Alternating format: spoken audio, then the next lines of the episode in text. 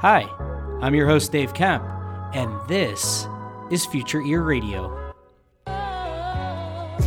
Each episode, we're breaking down one new thing, one cool new finding that's happening in the world of hearables, the world of voice technology. How are these worlds starting to intersect? How are these worlds starting to collide? What cool things are going to come from this intersection of technology? Without further ado, let's get on with the show. Hey there, everybody, and welcome to another episode of the Future Ear Radio podcast. A quick note on this episode I recorded this conversation with Andy Bellavia and Carl Thomas at the end of February this year um, right as the pandemic was kind of hitting the US. And not long after, I actually shut my podcast down for about a month uh, as the dust settled with the coronavirus. Um, and when I picked things back up, I had every intention to release this episode. And really, just uh, things kept happening, more and more relevant things that were timely. And this got put on the back burner. And here I am today releasing uh, this conversation. And I really am glad that I am doing this because listening back to this, I realized realize it's just a really, really great conversation that I hope you'll enjoy as I think Carl and Andy both make some really insightful points. Um, additionally, uh, this conversation stems from a conversation that Carl and I had in episode 16 where we talked about hearables as a platform um, which kind of spawned this conversation that we're having today, which is this whole notion of hearables aren't the thing, hearables are what give you access to the thing, which is a riff from the TV show Halt and Catch Fire, uh, which we go into a whole lot of detail about throughout this conversation. So I hope you enjoy my conversation here with Carl Thomas and Andy Bellavia uh, from February of this year. Okay, so we're joined here today by two reoccurring guests, Andy Bellavia and Carl Thomas. Andy was with us on episodes three and four of the podcast. He also did the um, emergence of hearables with me, uh, the panel at uh, Project Voice. So he's been on the podcast a few times. Uh, Carl was with me on uh, episode 16, Hearables as a Platform. Um, and I wanted to bring these two together today because after we published uh, episode 16, I thought Andy had some really interesting feedback. Um, and so, kind of like before I really open this thing up to uh, what we're going to talk about today, I want to give Andy the opportunity here to just share a little bit about uh, his feedback from that episode, episode number 16. So, Andy? Thanks, Dave, and thanks for having me on again. It's a pleasure to be on the podcast with uh, you and Carl. And I think really the key out of that whole uh, discussion goes back to Carl's original statement that hearables aren't the thing, they're the thing that give you access to the thing. I thought that was a really brilliant way of putting it. Uh, the question becomes as the field opens up and so many different use cases develop exactly what that thing is. My own personal view is that ubiquitous voice is going to be the next big thing in the hearable space. And a lot of that earlier conversation was wrapped around that. I think what's holding it back right now is that there aren't so many hearable specific voice experiences available. But I think that's only a matter of time considering how popular hearables are becoming today, led by AirPods Pro and a whole lot of others in the wings. Yeah, no, I completely agree with you, Andy. And uh, so that sort of leads us to this discussion, which we're going to have today, which is each one of us is going to go one by one and uh, share sort of like what we en- envision for what that implies, right? This notion, uh, going back to the analogy that Carl used, you know, coming from the uh, the TV show *Halt and Catch Fire*, in which the TV character Joe MacMillan, um, you know, this show it's sort of set at the dawn of the internet, and he says, "Computers aren't the thing. Computers are the thing that gets you access to the thing." Um, and so we wanted to have a conversation today expanding on this idea. It's something that we've all sort of been talking about online. We've had some discussion on the podcast, but we really haven't had like a real dedicated conversation to this. So, without further ado, Carl, I'm going to kick it over to you and let you sort of, since it was you that, you know, kind of brought this whole idea to, to, to the forefront, I want to give you the first at bat here um, to share your thoughts on what you really meant by that. Cool. Thank you, Dave. And again, thanks for inviting me on the podcast. And um, great to always have a chat with yourself and Andy about this. Um, so I'll be honest in saying, I don't think there is a thing per se. I think there's a number of things that are going to be facilitated by an audio centric um, platform like Hearables. Um, but broadly speaking, I think that there's going to be much more focus on service-led experiences that hearables can provide. And the reason being that you've got something which is going to be in constant contact with our body, so it's going to have a lot of physiological and situational insight around us individually, and that insight is going to give us a lot more information, a lot more power, broadly speaking, to provide some really compelling experiences. Whether those experiences are um, synchronous information, education, entertainment. Um, I think there's a number of different things per se that hearables can really start to provide. Um, now, if you start to look at it from a, an industry perspective, obviously we've looked at um, you know health, wellness, fitness, broadly speaking, and the different types of audio-led experiences that that can provide um, access to but yeah, I mean, to kind of be a bit disheartening, I don't think there's one thing per se. I think there's almost um, a, a, convergence of a number of different things that hearables will give us access to. Do you want to maybe go into a couple of those different things? Because I agree with you. I, I'm. I think when I'm when I'm going to present mine, I'm in agreement that it's, I don't think it's necessarily one specific thing. I think it's a, mm. a, variety of things. So share with us a couple of the different examples of what you think some of those things might be. Well, it's hard to share specific examples, but I try and break it down as, as much as possible. So the way I look at it, I look at it from almost a technology stack perspective. So what are going to be the the kind of systemic attributes of um, a platform that's going to exist on our ears. We've already talked about having constant access to our body, to our physiological and situational kind of know, insight. Um, I think that there's going to be some level of, you know, very frictionless interface, and voice has come around over the last three years, and it's, it's just shown people that it's so much easier to talk than type, so much easier to listen than look. So I think that that's also going to be a, a strong component of this kind of platform.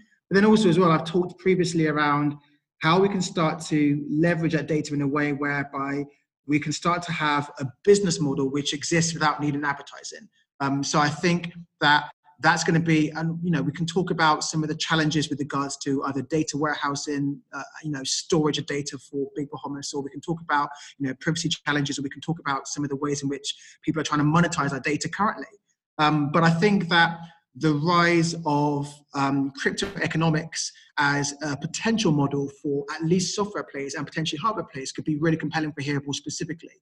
Um, but then also, that's mainly from a technical perspective. When we start to look at it from a business perspective, we start to look at how business models are now being innovative in terms of valuing a relationship with a customer as opposed to just trying to box shift, so to speak.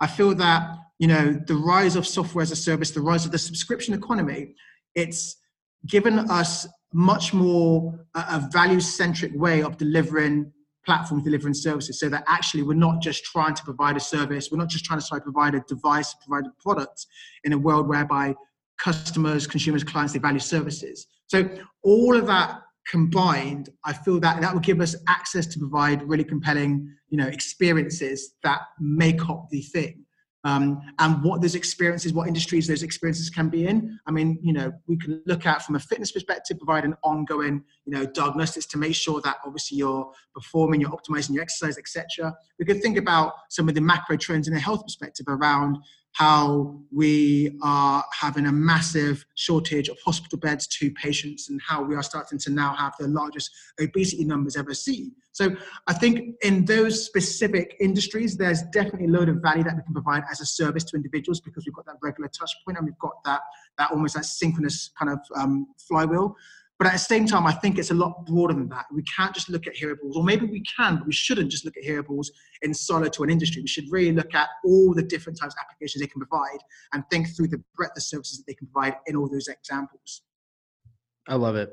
I love it. That's so well said. And I want to definitely come and circle back to a lot of the different points like in, in, my head right now i'm just kind of like running through i'm like okay that's really interesting that's really interesting. So i definitely want to come back to this but before i do i want to give andy now a chance to share his broader vision of where he sort of sees this uh the, the whole hearables uh, evolution you know like what does this entail in your eyes andy? Yeah and, and i agree with a lot of what carl said it, it almost in the context of the broader wearables infrastructure because many of the things that he envisions can be done with a wearable, whether it's in your ear or on your wrist or wherever, right? I mean, you look at how smart clothing is starting to come about and so on. So talking about hearables specifically, what makes that unique over the other wearable platforms is the fact is that you have a voice in your ear. And so Carl, for example, talked about interactive coaching. I think that's one of the, the brilliant ideas that's really coming. There's a couple of companies already playing with AI coaching for when you're you're running or what have you, this sort of thing.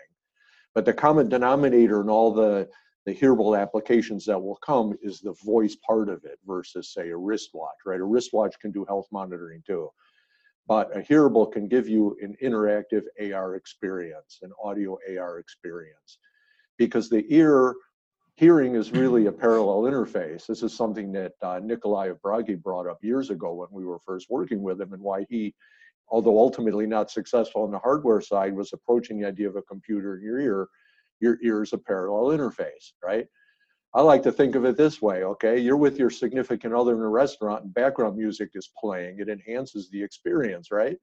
But on the other hand, if over your significant other's head is the hockey game, and the Blackhawks just score the winning goal against St. Louis in overtime, you are not paying attention to your significant other. You are paying attention to the hockey game, right? You can't do both at the same time.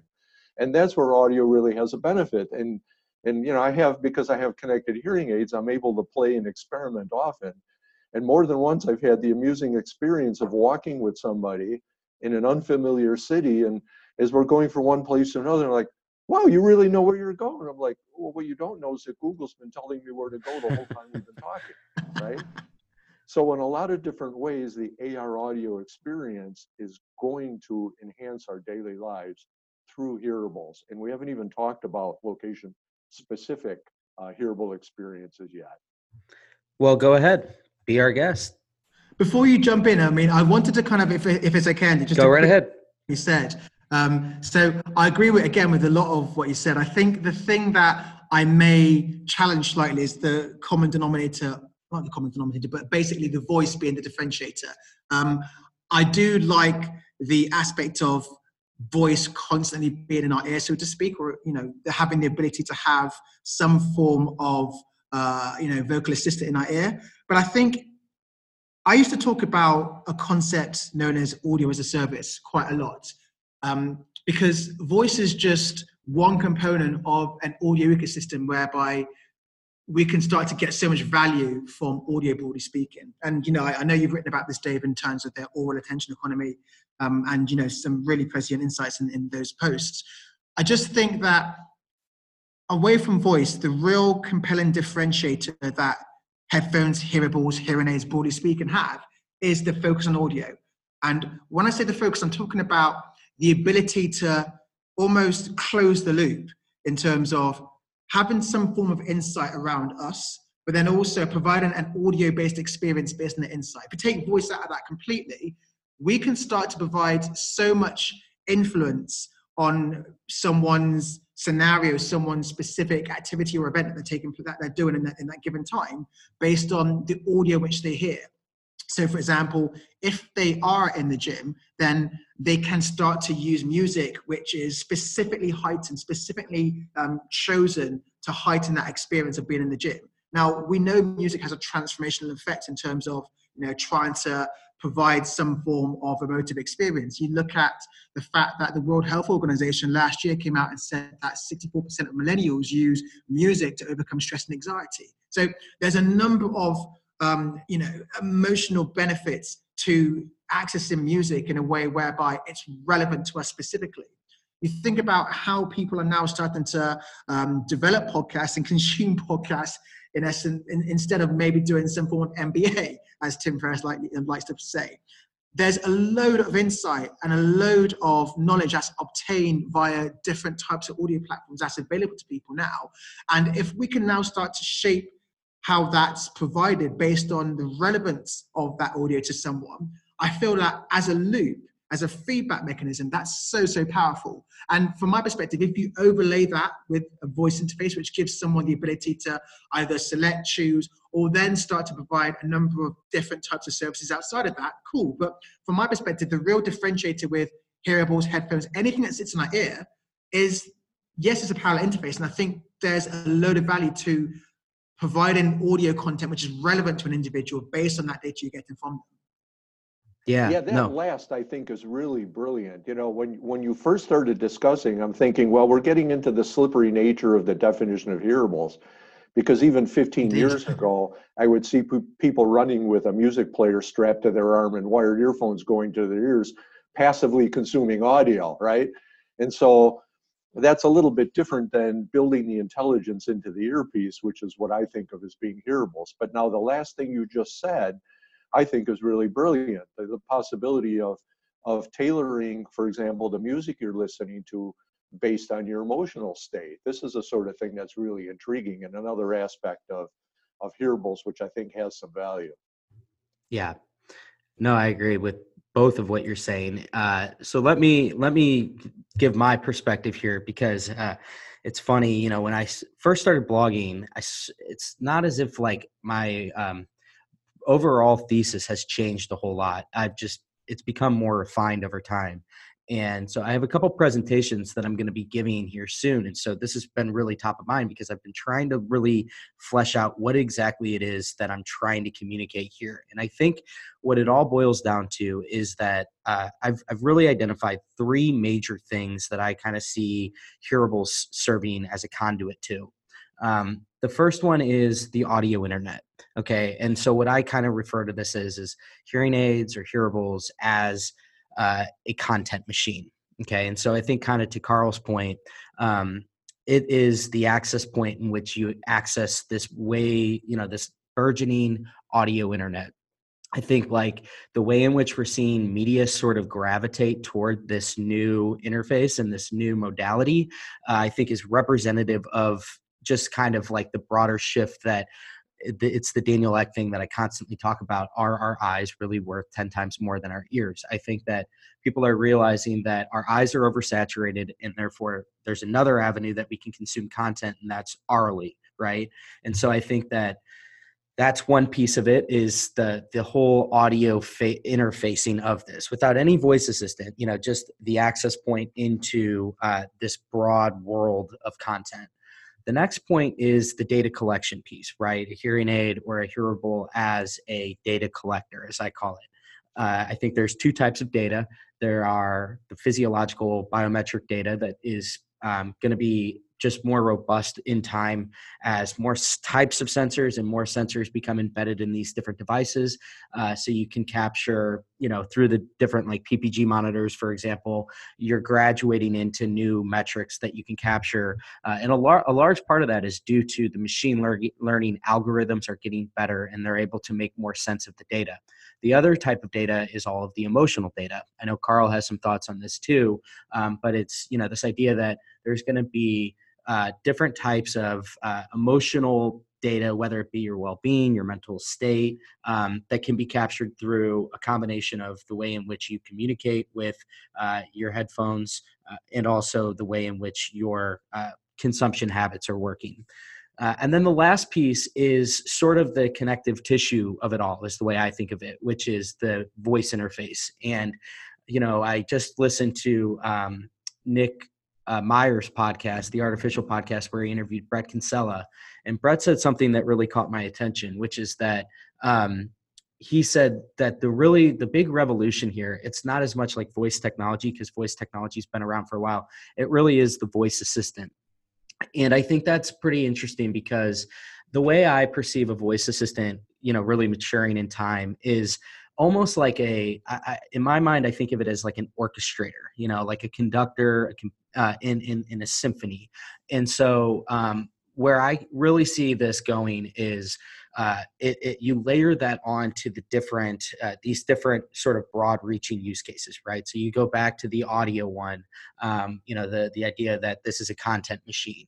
And i view voice as being a uh, just a user interface, but also a user a UX experience um, where you're you know you're kind of like able to uh, work with your voice assistant to help you to better access that content. So, for example, I think like down the line, what we might see is um, through a, a, much more contextually aware assistant, it's able to surface to me um, things based on the data that it's you know also accessing uh, you know the emotional data it has a better sense of the type of music that i might want to listen to that day.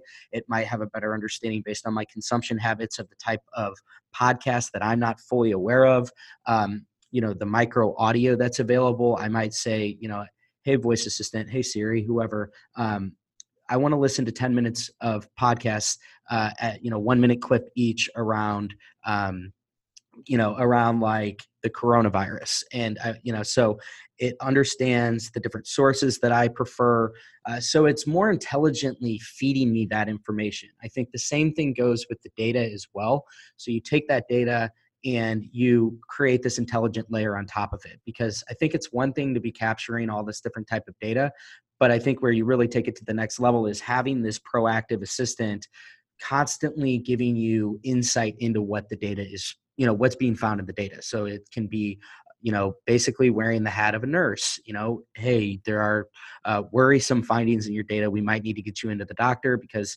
the benchmarks that it's established it's noticing deviations from it.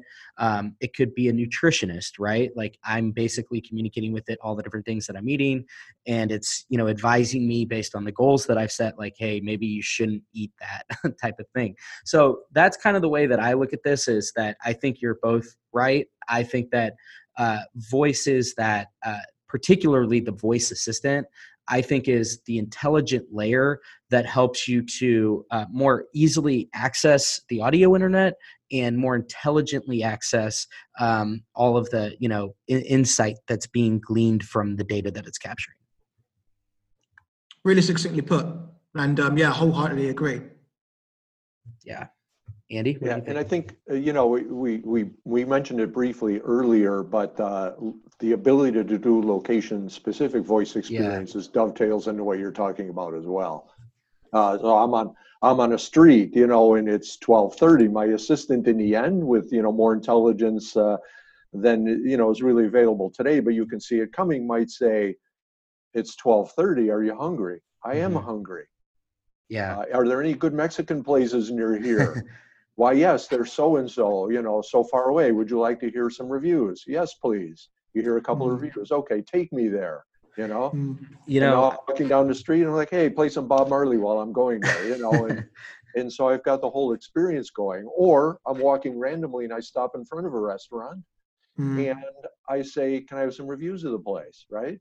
Mm-hmm. Uh, because you can localize where a person is and then for know where that person is and give a specific experience.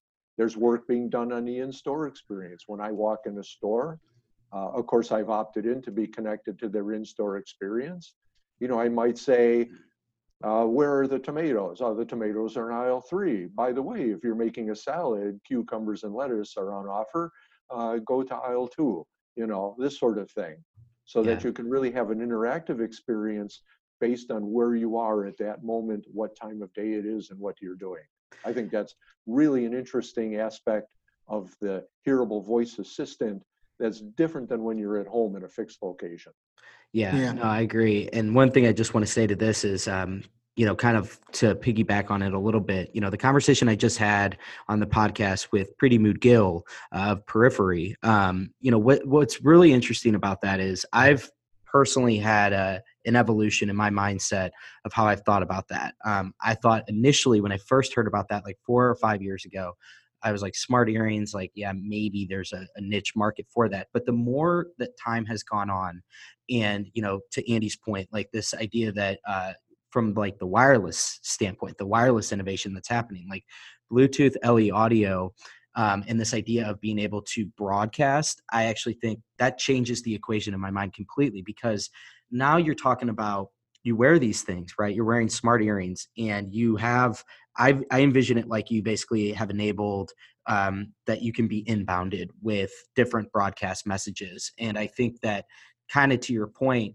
you know i'm like envisioning walking around a shopping mall and i'm like walking by a store and i'm getting some sort of message from that store. You know it's a it's a promotional message these are the deals that we have you know the, and, and you can kind of like apply this to any type of retailer any type of merchant out there you know from a geolocation basis and that in my eyes makes that so much more compelling as to like oh, okay, so that's a big reason why I would wear something like that is, you know, I want to be able to sort of like invisibly and seamlessly access that type of insight um, that's not super intrusive, but at the same time, it might be something that's really valuable to me.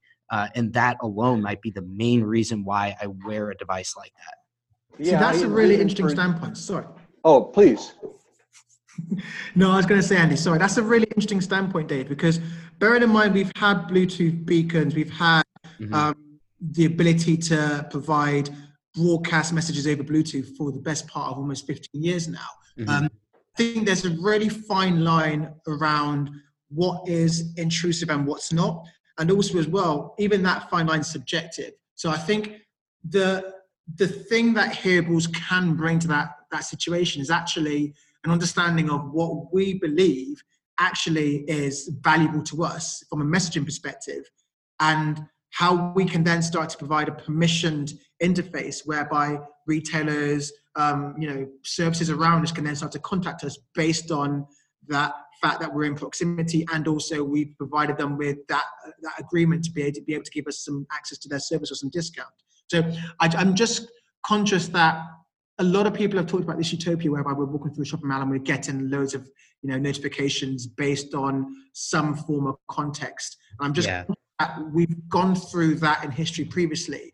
Uh, what's going to be the differentiator now? We're going to go through it again. Yeah, yeah, I, that's, I that's, totally agree. It, it very much has to be an opt-in kind of experience, and people are very going to quickly be turned off on the whole idea if you're constantly bombarded with yeah. messages. Opt-in is the key. Yeah, opt-in is the key. So, but imagine, I mean, here I'll give you an example. What I think would be really valuable is let's let's say I'm TripAdvisor and I get all the restaurants who are rated and part of TripAdvisor on this program where they have the Bluetooth broadcast beacons, and I opt in for the service where when I stop in front of a restaurant, I get a quick brief about it. If I'm walking by, I don't get one, so I'm not, you know, hearing a message of every shop I walk by if I'm going, you know, a kilometer from here to there. But if I stop in front of a place, I start to hear a little bit about the restaurant, right? Yeah. It's a sort of my choice because I've stopped and also my choice because I've opted into the service in the first place. Yeah, for sure. And, um, you know, I think that Carl, to your point, like what's different now, you know, so I'm going to bring this thing full circle. I think that this really only works in a scenario where you have a contextually aware voice assistant because I think the voice assistant is actually the mediator for you. And what I mean by that is imagine that the voice assistant has, you know, a pretty good understanding of the types of things that you would be looking for, right? So, hey, you mentioned that you're in the need for new shoes. Um, you know, Adidas is four stores down on the left and they're running a special right now, uh, or Footlocker, you know, like that again, we're not nearly there yet, but I kind of see that as being uh, the real value of the assistant is that it actually is serving as an assistant. But the only way in which you would be able to have it, you know, performing that type of role is if it has a really deep understanding of you, and that's where all of the you know the whole discussion around are we comfortable with sharing that level of you know data with them mm. and i completely agree with that. There needs to be you know some form of permission. And it makes sense for that permission to be held in intelligence layer of kind of how we interface with this audio based internet.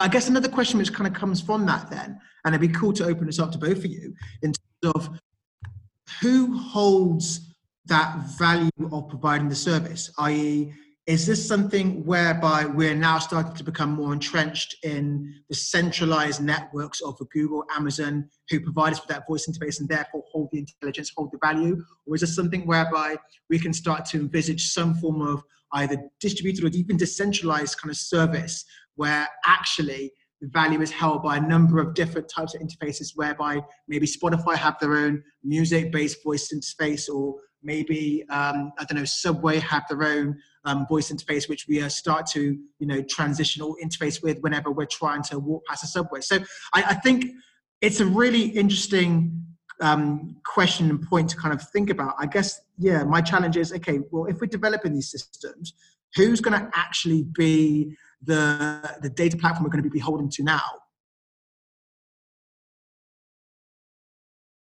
Yeah, I think that's a really good point. We're clearly going to be feeling our way through everything about the coming uh, hearables infrastructure. What are consumers going to see as valuable? Who's going to provide that experience? It's very much a, a, nascent industry, and a lot of those answers aren't known. And I think there are going to be more failures than successes. But the successes are going to be brilliant when they come.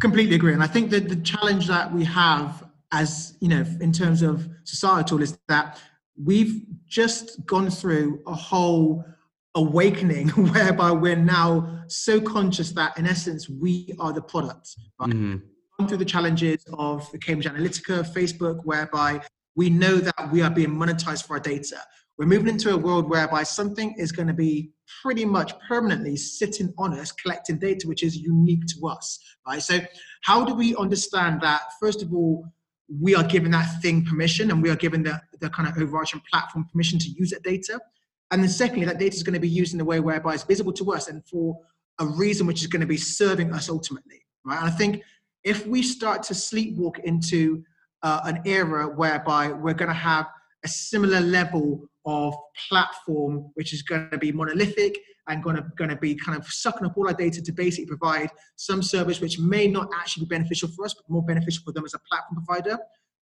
What's what can we do to kind of you know stop that from taking place? What can we do now to think through some of these ethical challenges around who's going to be providing the value for us in this service? And how can we start to be involved in that kind of in that kind of value chain as consumers as data architects as platform providers etc etc yeah no i think you're spot on and this is going to be the ultimate this is going to be where it all boils down to is the data privacy aspect of this. And uh, I'm not sure. I, I, don't know if if it's going to be something that, like you said, we just sleepwalk into. Um, but you know, I, I I I tend to think that there is a possibility for there to be more good than negative, and um, you know you look at companies like apple i you know if you like see some of the commercials that they've had in the last like two years they have things that are you know it's like all around like you know it's like the apple logo transforms into a lock.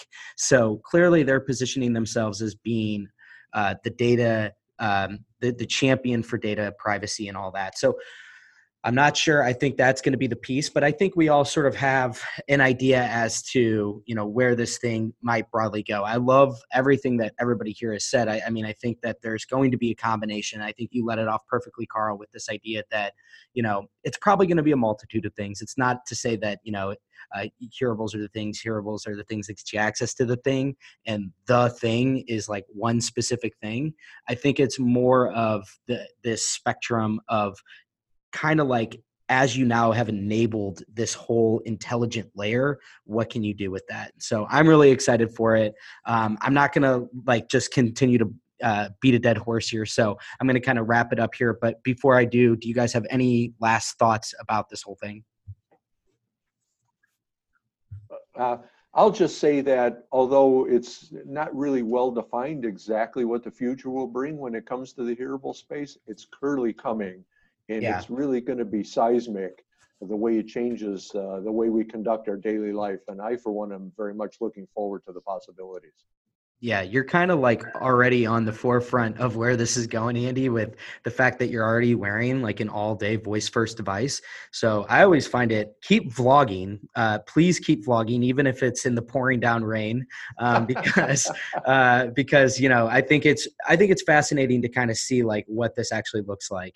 Um, Carl, what about you? Anything? Any last? Things? Yeah, um, I think just to echo that, I'm incredibly excited, which is why I'm a bit evangelical about the prospect yeah. of know, stuff that's going to be on our ears permanently. At the same time, I'm just, I try to caveat my natural enthusiasm with an yeah. around, okay, look, how do we make sure that we are developing something which is, um, which gives us some form of involvement in the value chain, which is going to be the crucial part of that whole kind of system, i.e. the data. So, um, yeah. yeah, naturally enthusiastic, naturally evangelical, but at the same time, it's just about being, preaching a bit of caution. Yeah, no, I love that. I think it's always good to have a healthy dose of skepticism, especially from those that are most bullish on it, uh, which I think th- the three of us all are uh, collectively very, very bullish. So that's all we got for this week. Uh, thank you for everybody who tuned in, and we will chat with you next time. Cheers. Thank you, Dave. Thank you, Thank Carl. You, Thanks, Andy. Thanks for tuning in today. I hope you enjoyed this episode of Future Ear Radio. For more content like this, just head over to futureear.co where you can read all the articles that I've been writing these past few years on the worlds of voice technology and hearables and how the two are beginning to intersect. Thanks for tuning in, and I'll chat with you next time.